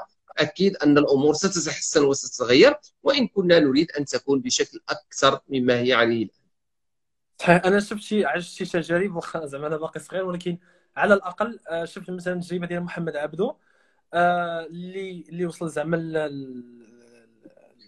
القمة ديال زعما المنصب الديني في مصر فكان خد مفتي الديار ورغم ذلك أنا معجب كثير بمحمد عبدو بطبيعه الحال ولكن آه، شفت أنه من بعد بحال ما كانش واحد الاستمراريه للمنهج ديالو رغم أنه كان خدم مفتي الديار وكاع شي وحدين من التلاميذ ديالو كنظن بحال رشيد رضا تحول كاع في التفكير ديالو بزاف. بينما كان التأثير ديال آه، واحد بحال السيد قطب كان التأثير ديالو كبر على حسب ما شفت أنا ما عرفتش كتفق معايا ولا لا. آه هذه من جهة. ولكن شفت تجربه مؤخرا فين فريمون كان التاثير من السلطة السياسية بحال داكشي وقع في السعودية. محمد بن سلمان شفنا شوية وقت كيفاش بدلوا كاع المواقف ديالهم واعتذروا كاع على على شي حاجة. كان شي فتوى قالوها قبل ولا الآراء ديالهم قبل؟ نعم آه لا شوف آه قضية ديال ديال سميتو ديال محمد عبدو ديال ديال محمد عبدو أنا محمد عبدو هو حالة خاصة باش نكونوا لأنه أنت دابا أنت دابا مشيتي غير تأثير السلطة السياسية في حالة التجارب آه، النهضوية وتجارب التنوير. ما شفتيش العكس؟ وراه العكس ناجح. لأن حنا دابا تنقلبوا على مثال بغض النظر علاش من الايديولوجيا تنقلبوا هذه السلطة لها تأثير في تأطير المجتمع وفي فرض إيديولوجية معينة ما تشوفش لي غير هادشي ديال التنوير. شوف عاوتاني العكس. آه نجحت في في أغلب فترات التاريخ الإسلامي. أي حاجة بغات الدولة تديرها تديرها. الدولة في واحد الوقت في أثناء الدولة العباسية كانت آه، على مذهب أهل السنة والجماعة. كل شيء كان على أهل السنة والجماعة فقهاء والطب... النخبة ديال ديال الفقهاء الناس المساجد كلها. تغير الأمر ولا ولا ولا المعتزلة هما اللي تيحكموا كلشي ولا معتزلي الفقهاء بنفسهم. الفقهاء بنفسهم اللي كانوا غير البارح ضد الاعتزال جا الحاكم ولا معتزلي ولا حتى هما حتى هما معتزلة. وبالتالي التجارب اللي فيها أنه السلطة كان لها تأثير هي اللي كبيره هي اللي كبيرة جدا. الغالبة آه. تجربه محمد عبدو اللي هي العكس للأسف الشديد هذو هما التجارب القليلة جدا. ماشي سببها أن بلوغهم للسلطه لم يكن لهم مفعول بالعكس كان ليه مفعول كبير في في زمن اولا النقطه ما نتفقش بأنه لم يكن لهم تأثير هي صحيح التجربة لم تستكمل ولكن في أولها ما تنساش أنه مثلا مثلا الثورة الكبرى اللي خاضتها المرأة في اللي خاضتها المرأة في في مصر. هذه الثورة هذه كانت مبنية على الكتابات التي كان يصدرها عدد من الناس في ذلك في ذلك الوقت واللي من أشهرهم اللي اشتهر فيهم هو قاسم أمين. آه، كثير من الوثائق التاريخية تؤكد أن كتاب تحرير المرأة ديال قاسم أمين واللي كان ثوره في وقته واللي كانت من نتائج وثمار فيما بعد أن المرأة في مصر قد تحررت ودارت واحد الطفره كبيرة في الحقوق ديالها. محمد عبده هو الذي كتبه. محمد عبده هو الذي كتب آه. ذلك الكتاب ونظرا لمنصبه ومكانته. ما بغاش يخرج الكتاب اسمه آه. فخرج باسم قاسم خرج باسم قاسم أمين. يعني اولا ماشي ما كانش عندهم تأثير كان لهم تأثير آه، كبير. هذه من ناحية. صحيح أن هذه التجربة لم تكتمل ولكن ما اكتملتش لأنهم فقط كانوا في السلطة ولم يكن لهم تأثير. لأن كانت هناك عوامل خارجية أقوى منهم ومؤثرة بشكل آه، كبير آه، جدا. الصراع الصراع آه، حول فلسطين. الإشكال نعم داك الشيء اللي اللي اللي وقع. ظهور ما سمي ب القوميات العربية الصراع العربي الإسرائيلي عموما. ظهور القوميات العربية. هو الذي ساعد على آه، أن الناس تجهض تجربة تجربة رواد النهضة العربية وأنها تمشي بحثا عن الحل إلى تجارب أخرى. وسيد قطب اللي تحدثت عليه وتكلمت عليه. لولا ما وقع من صراعات ولولا ما وقع من إشكالات ولولا الصراع العربي الإسرائيلي ما كانش ممكن لأفكاره. نعم النكبه وما جاء بعدها وإلى سبعة والى ما وقع سنة 67 بالخصوص. كل هذا كان سببا في إفشال تلك التجربة وأن الأثر ديالها ما يبقاش كبير. ما سمي ب بسقوط بين قوسين بسقوط الخلافة الإسلامية وما وقع للدولة العثمانية. أيضا كان له تأثير كبير جدا. ولذلك تلقاو كما قلتي رشيد رضا اللي كان تلميذ النجيب والأول ديال محمد عبدو كان متشبع بأفكاره وكان وكان وكان فعلا هو كما تنشوفوا الآن في السير المنار أفكاره جد تقدمية وجد متقدمة حتى على كثير من الأفكار الرائجة دينيا اليوم. ولكن مع ذلك في نفس الوقت تلقاو أن من بعد رشيد رضا سيكون أحد المؤسسين الروحيين لتنظيم الإخوان المسلمين ولفكرة الإسلام السياسي وفكرة الخلافة والدعوة إلى وما كان من دعوة إلى مؤتمر الخلافة وغير ذلك هذا الشيء كله الأوضاع السياسية التي حاطت بالمنطقة هي التي كانت سببا في إجهاض هذه الفكرة. وبما أنك تكلمتي على هذا الموضوع غادي نحيلك إلى تجربة مماثلة وراه وقع فيها نفس الشيء في في المغرب وهي التجربة المغربية في هذا الباب بحيث أن تيار محمد عبدو ورشيد رضا وطهطاوي وغيرهم هذوك هاد هاد هاد هاد, هاد الناس هادو راه كان لهم امتداد داخل المغرب وكاين الناس تأثروا بأفكارهم ونقلوا أفكارهم إلى المغرب. اللي هما أبو شعيب الدكاني بالعربي العلوي الحجبي الثعالبي علال الفاسي آه، آه، مختار السوسي. هذه الأسماء كلها قد تأثرت بتلك التجربة وحملت تلك الأفكار للمغرب. وشنو وقع أيضا في المغرب؟ أن هؤلاء كانوا على رأس السلطة آه، بالعربي العلوي كان كان وزير العدل الحجبي الثعالبي كان في هذا الاستعمار كان دائما وزيرا في الحكومة وأسندت لهؤلاء فيما بعد حتى آه، أسندت لهم فيما بعد حتى هيكلة الحقل الديني في المغرب. وكلت له مهمة الحقل الديني في المغرب وكان المغرب سيشهد ثورة تنويرية في الوقت الذي فشلت فيه في مصر وفي الشرق عموما.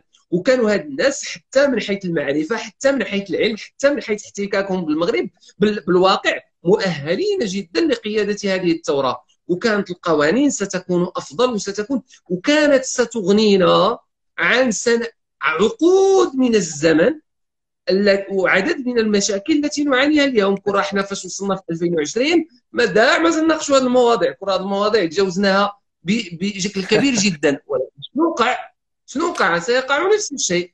سيقع أن هذه التجربة ستجهض بقرار سياسي وأن هاد الناس لا بالعربي العلوي ولا على الفاسي ولا غيرهم سيزاحون عن إدارة الشأن الديني وعن تشكيل السياسة الدينية في المغرب وأننا لأسباب سياسية مرتبطة حتى هي أيضا بظهور القوميات العربية ومرتبطة أيضا بالصراع العربي الإسرائيلي ومرتبطة بصعود اليسار في المنطقة وبالخلاف الذي كان بين اليسار وبين النظام الملكي النظام سيجهض هو أيضا هذه التجربة التنويرية المغربية وغادي يمشي وغادي يستدعي لنا الفكر السلفي وغادي نشرو في كل أنحاء المغرب وغادي يبني ليه المساجد وغادي يبني ليه ال... وغادي يبني ليه المؤسسات وغادي يدعمه ماديا ومعنويا وغادي يفتح له جميع الأبواب من أجل إجهاض تلك الفكرة. وبالتالي أنا ما زلت ختاما ما زلت أؤكد على أن الإرادة السياسية الإرادة السياسية اليوم في المغرب اليوم في المغرب هي مؤهلة جدا جدا لاتخاذ هذه الخطوة. اولا بحكم تفاعلها مع الخارج وثانيا لأنه منذ 2003 بالضبط منذ 2003 وقعت عدد من المتغيرات حتى على مستوى هيكلة الحقل الديني وبدأت الدولة فعلا تجد أن السياسة التي قد مورست سابقا كانت لها نتائج مدمرة أدت إلى ظهور التطرف أدت إلى نشوء الجماعات الإرهابية داخل المغرب وبالتالي ليس هناك من حل. لاشاعه ثقافة التعايش وثقافه السلام للدولة سترفعها كشعار وعقدت عليها عددا من عقدت عليها عددا من المؤتمرات. الدولة هي وعت أنه تعي اليوم أن هذه الثقافة لا يمكن ترسيخها داخل المجتمع إلا بتأييد هذه التوجهات التنويرية والتي لا تتصادم حتى مع الخصوصية المغربية في التدين واللي هي خصوصية قديمة جدا وفيها كثير من الاعتدال وكثير من التسامح بحكم أن التدين المغربي حتى تاريخيا كان في غالبه تدينا صوفيا وهذا التدين الصوفي تغلب عليه معاني التسامح ومعاني المحبة وبعيد عن أن يكون عنيفا أو عن أن يكون متطرفا فإذا تلقى تلقى هذا البعد الصوفي اللي هو متجذر في التاريخ المغربي مع الأفكار التقدمية والتنويرية التي يحتاجها المغرب اليوم. أظن أننا سنقطع عددا من الأشواط في هذا الباب. صحيح. ربما المهم الدراري كتسولوا واش في الأخر غادي نديروا أسئلة؟ نقدروا نهزوا واحد الاسئله في الأخر. إلا كان محمد عنده الوقت أنا ماشي اللي غنحكم. مهم حتى الأخير ما بقاش أصلا بزاف. بقات واحد الجزء أخير في قضية العقل التبريري وهو واحد السيناريو أنا خايف منه أو أو زعما واضحة الإجابة من خلال ما ما ذكرنا ولكن بغيت الرأي ديالك هو أنه حنا كنشوفوا الآن العالم بحال قلتي منقسم على جوج. شفنا أمريكا وبعض الدول الأوروبية اللي اللي اتجهت في الاتجاه ديال مناعة القطيع وهنا بزاف من اللي كيمثلونا كدول إسلامية أو دول عربية اتهموا الغرب إنهم بداو كيتخلاو على الأخلاق ديالهم وشحال من حاجة. ولكن الحاجة اللي الا جينا العموم نشوفوا الدول الإسلامية والعربية غنلقاوها باللي رغم ذلك راه فضلات الإنسان والقيم الأخلاقية على الاقتصاد.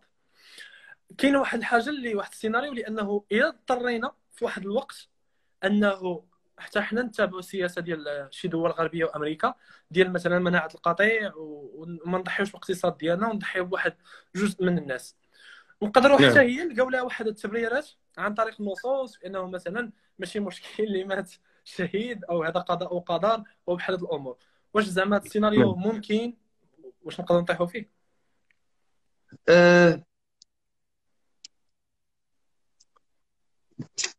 اسمح لي غير نقاد الشاشه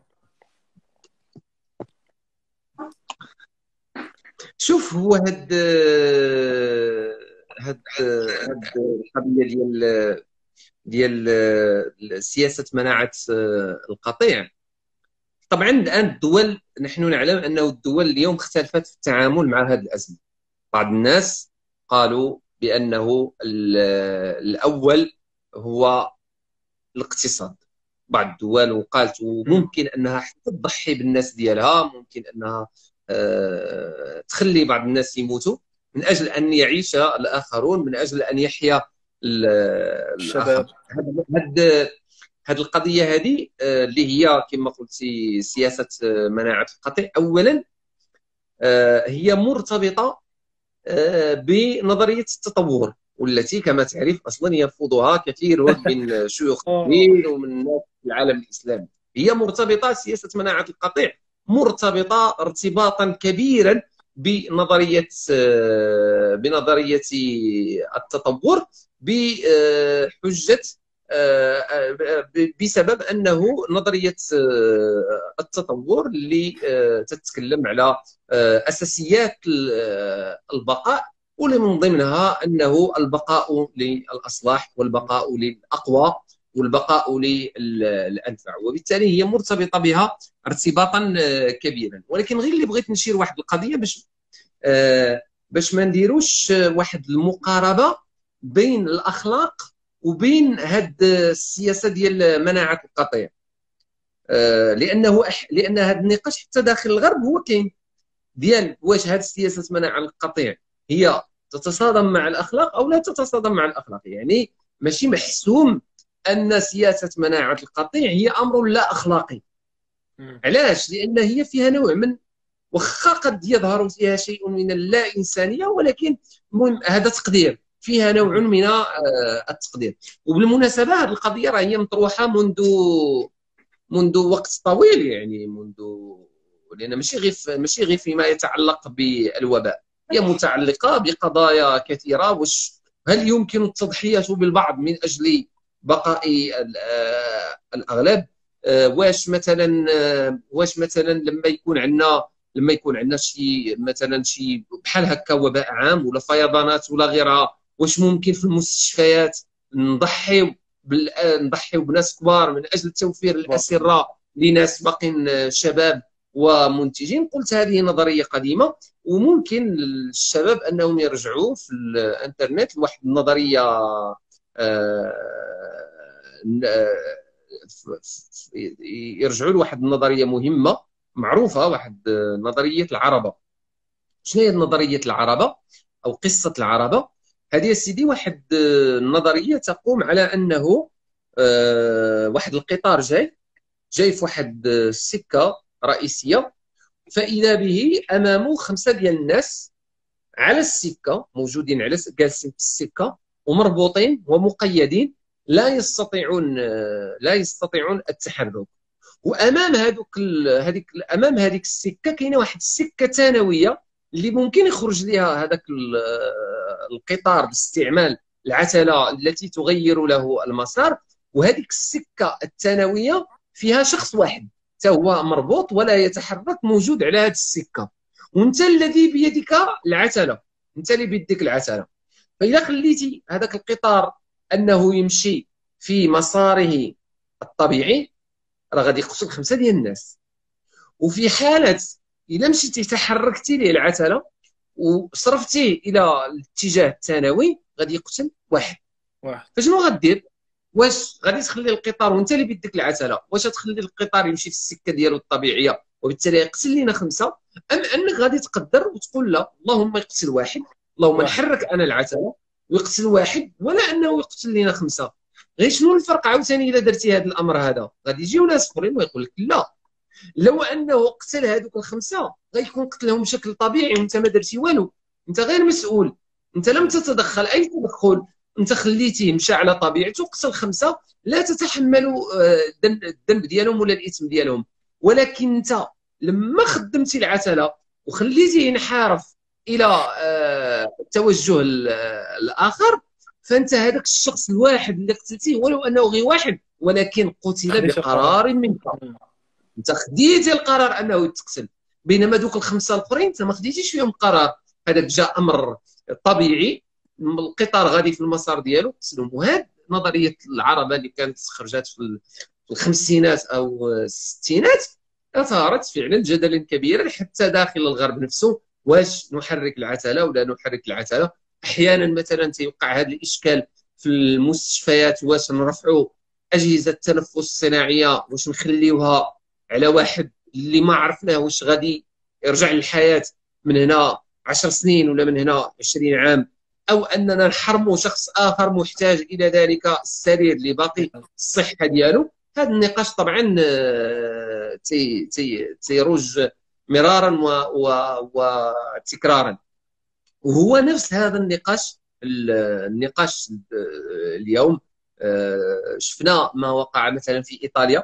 شفنا كيف أنه في إيطاليا أنه بسبب التأخر في التعامل مع موضوع. حنا تنعرفوا من يحكم من يحكم إيطاليا من هو المتحكم الحقيقي في الاقتصاد الإيطالي اللي هي ال- المافيات ال- آه، الكبيرة. كيف أن النتائج فيما بعد مراعاة الاقتصاد كانت النتائج على المستوى البشري كارثية.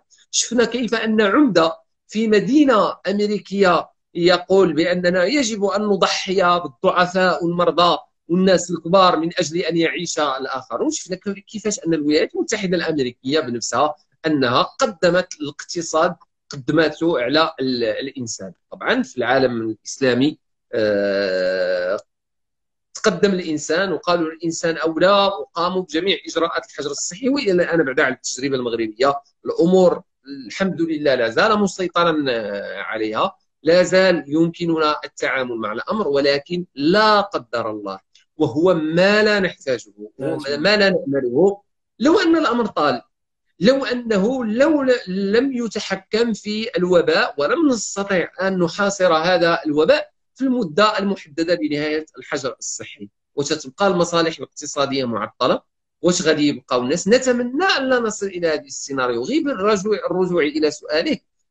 هل سيبرر هذا الأمر؟ هذا ما عنديش فيه أنا إشكال. آه سيبرر سيبرر. هو باي ولهذا أنا علاش نحتاج أصلا لهذا التبرير؟ أنا ما خصنيش نخلي في أزمة مثل هذه ما خصنيش نخلي الأمر للتبريرات التي قد تختلف بين يوم وبين وبين آخر. وإنما الذي يجب أن يكون فاصلا في الموضوع هي المصلحة العامة. المصلحة العامة عند الدولة والتي يحددها المختصون في هذا في هذا الباب واللي هي طبعا هذه المصلحة يدخل فيها المصالح ال- ال- الاقتصادية يدخل فيها المصالح العامة والمنافع العامة مع ال- المحاطة بسياج من الإنسانية المحاطة بسياج من الأخلاق العامة في نظري هذه هي الوصفة التي يمكن أن نخرج بها من هذه الأزمة. استحضار كل السيناريو استحضار كل السيناريوهات تقليل الخسائر أقصى ما, ما يمكن. مراعاة واحد القضية حتى عاوتاني هي مهمة. نحن نعرف أن الشعوب في عالمنا وفي السياسة هي شعوب عاطفية. وهذا أمر سواء اتفقت عليه ولا اختلفت عليه ولكن يجب مراعاته. يمكن واحد غربي إذا قلت له بأنه ماشي مشكلة أنه الأجداد والناس الكبار وداك الشيء أنهم يمشيو آه يقول لك صافي أصلا ما عنديش مشكلة ما بقاش عندي شي رابط بينهم. ولكن ما يمكنش تجي الشعوب في سياقنا حنا التاريخي والجغرافي وتقول له لا أجي نضحيو بجدودك ولا أجي نضحيو بوالديك لأنهم كبار في السن أو لأنهم مرضى المجتمع ليس بحاجة إليه. ما يمكنش تجي تقول له هذا الأمر هذا. ولذلك إحنا فعلا لنا خصوصية في هذا الباب والحل الذي يجب أن يكون يجب أن يراعي هذه الخصوصية وأن يراعي أيضا الآثار الاقتصادية التي قد تكون مهلكة وقد تكون مدمرة. وإقامة نوع من التوازن بين ما هو إنساني وبين ما هو اقتصادي. شكرا. داكشي اللي كنتمنى ونتمنى أصلا ما نوصلوش لهذا الشيء ويكون شي دابا إن شاء الله في القريب العاجل. اخر آه، فقرة وهي آه، شنو كيبان لك إن شاء الله يقدر يتبدل فينا من بعد هذه الأزمة؟ آه، زعما حيت واش الأزمات بعدا كتخلي فينا واحد رده الفعل إيجابية وكيتبدلوا من بعد شي حوايج. وبالضبط في علاقتنا مع الدين وعلاقتنا مع العلم. حنا شفنا بزاف ديال نعم. في هذه الفترة خصوصا تلاقات مع رمضان وتلاقات مع كورونا شفنا بزاف ديال التخاريف العلمية كيكون عندها يا اما مرجعيه دينية بزاف الحوايج. ديما علاقتنا بالعلم عندها واحد العلاقة نصوصيه ولا تاريخية. ديما كنبقاو نسترجعوا هذاك التاريخ ديال الأندلس وداك الشيء وما كنقلبوش على الحاضر. آه زعما شنو كيبان لك؟ من بعد غادي يتبدل. علاقتنا بالدين وعلاقتنا بالعلم. هو أكيد أنه أنه الأزمات الأزمات آه، تغير تغير دول آه، إلى رجعنا إلى التاريخ لأخذ العبر والدروس منه. ماشي ماشي نوع من النقوصية ولكن غير باش نستافدوا منه هو دا تجد أنه عدد من الأنظمة السياسية قد تغيرت بسبب بسبب الأزمات الكبرى.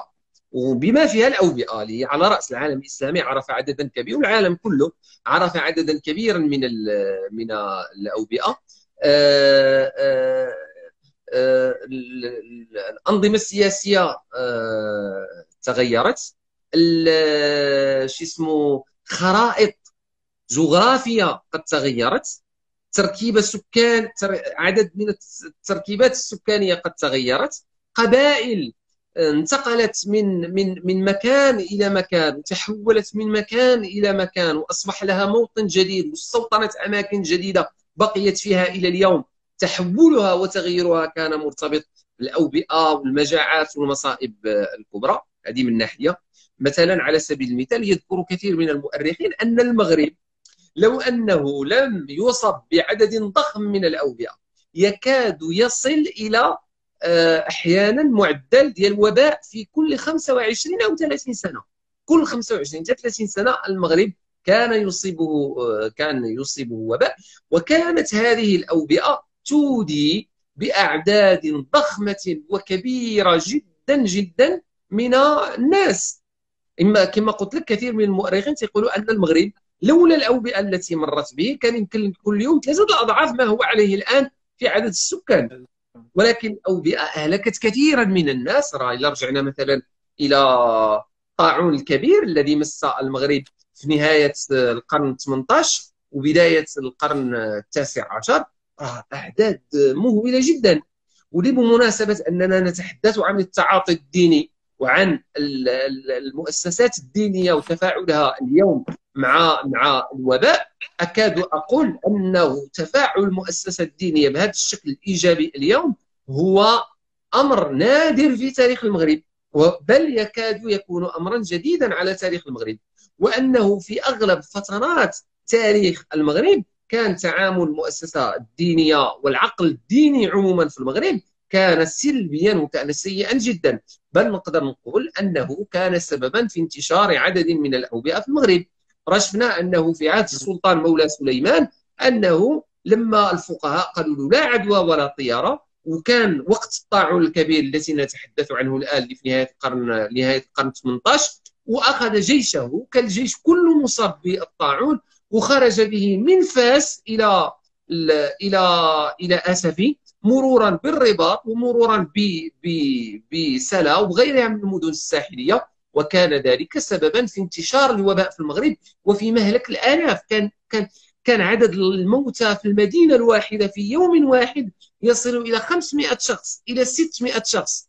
وكانت أعداد مهوله وكانت الجثث آه، تتراكم في الطريق. وكانوا تيشدوا هذيك الجثث ويحفروا لها ويدفنوها في آه، في في مدافن جماعية بكثرة ما كان يكون من موتى وبكثرة ما كان تيكون هاد هاد هاد هاد التعاطي الذي كان سلبيا جدا تنوجدوه بشكل كبير حتى في كتابات الفقهاء. لما المغرب بدأ يحتك بالغرب وجاو عدد من من القناصل الاجانب جاو عند السلطان في المغرب وقالوا له بان هذا الطاعون الذي تعاني منه راه عنده واحد الإجراءات تسمى الإجراءات إجراءات الحجر الصحي اللي كانت تسمى في ذلك الوقت الكارونتينا لا كارونتين سميتها لا كارونتينا وأنه خصكم تخضعوا الناس لهذا الكارونتين خصوصا الناس الذين كانوا يأتون من مناطق ومن دول أخرى. خصكم ديروا لهم واحد 40 يوم ديال الحجر آه، الصحي وديروا لهم كاع جزر معزولة كما وقع في الصويرة.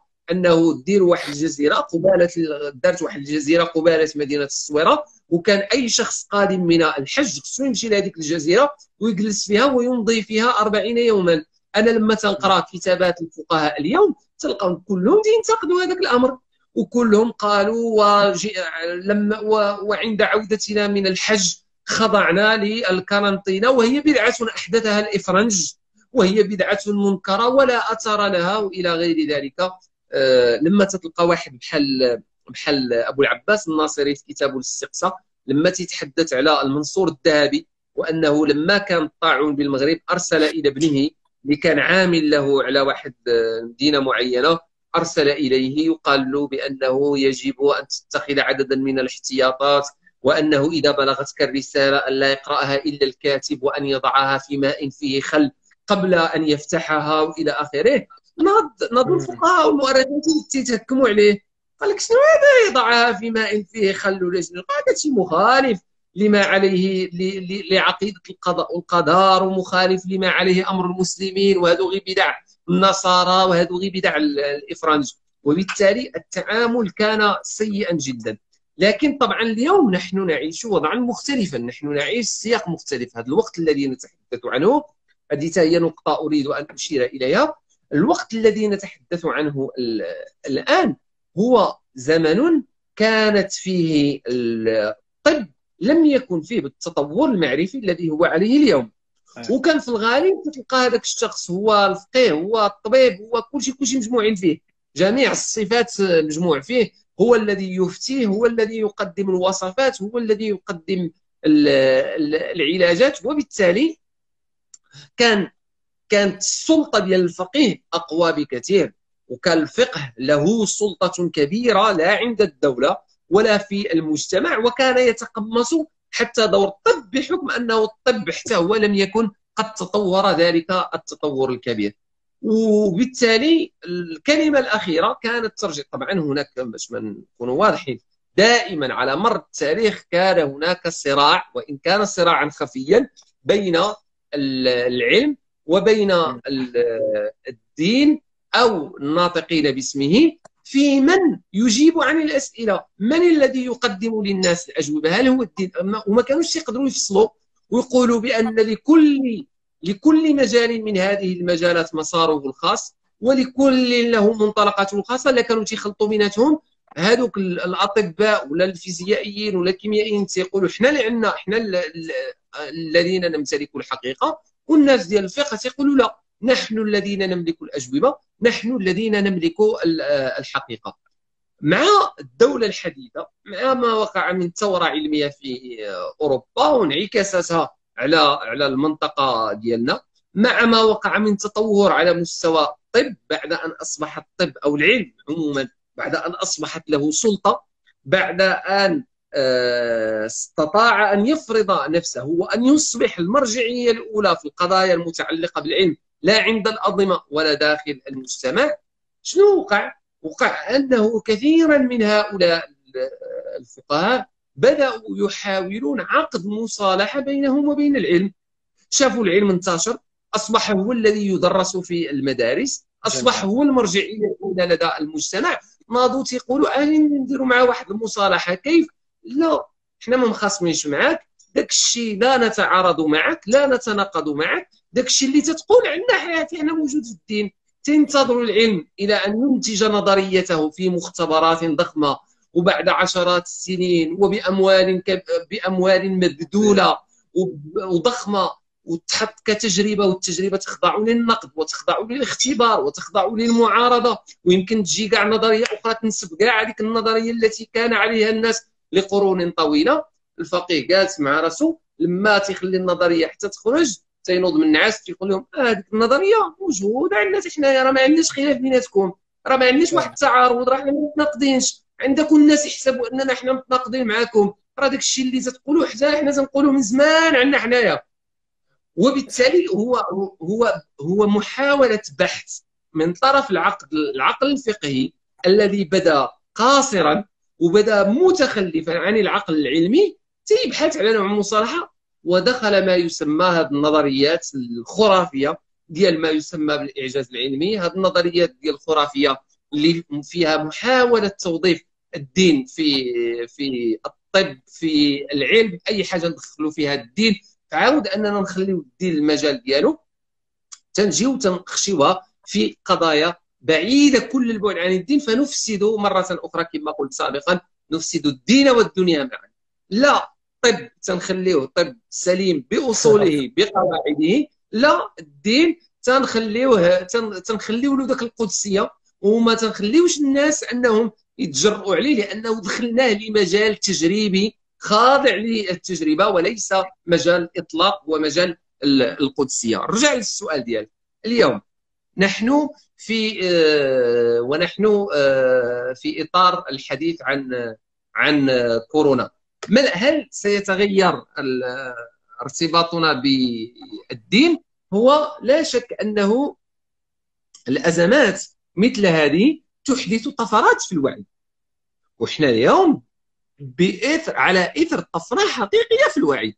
نحن اليوم شفنا كيف أن الناس اليوم لا يلتجئون إلى دكاكين الرقية الشرعية لا يلتجئون إلى وصفات تقليدية بقدر ما الناس اليوم تلتجئ إلى العلم. الناس اليوم تبحث عن اللقاح عند الأطباء وليس عند محترفي الرقية الشرعية. الناس اليوم تبحث عن العلاج من الأزمة التي هي فيها عند أصحاب أصحاب الاختصاص. هذه هذا الانتقال في البحث والالتجاء للعلم لا شك أنه سيرفع الوعي بشكل كبير جدا وسيحدث طفرة في الوعي مما يجعلني أنا شخصيا آه، متفائل جدا مما يمكن أن يكون مستقبلا. حتى إن لم نفصل العلم عن الدين على الأقل على الأقل هذه الأزمة ستكون قد خلقت نوعا من المسافة الكبيرة لدى كثير من الناس بين ما هو ديني وبين ما هو علمي شفنا أيضا تعاطي المؤسسة الدينية كيف كان آه، ايجابيا وهذا أيضا سينعكس على أداء نعم. هذه المؤسسات فيما بعد هذه الوباء لذلك أعتقد فعلا أننا نحن نسير أن هذا الوباء سيقطع اشواطا كبيرة في إطار عقلنه المجتمع في إطار خلق تدين عاقل. هذا التدين العاقل طبعا ماشي هو وليد اليوم. هو وليد تراكمات سابقة. ما نساوش ظهور الإنترنت.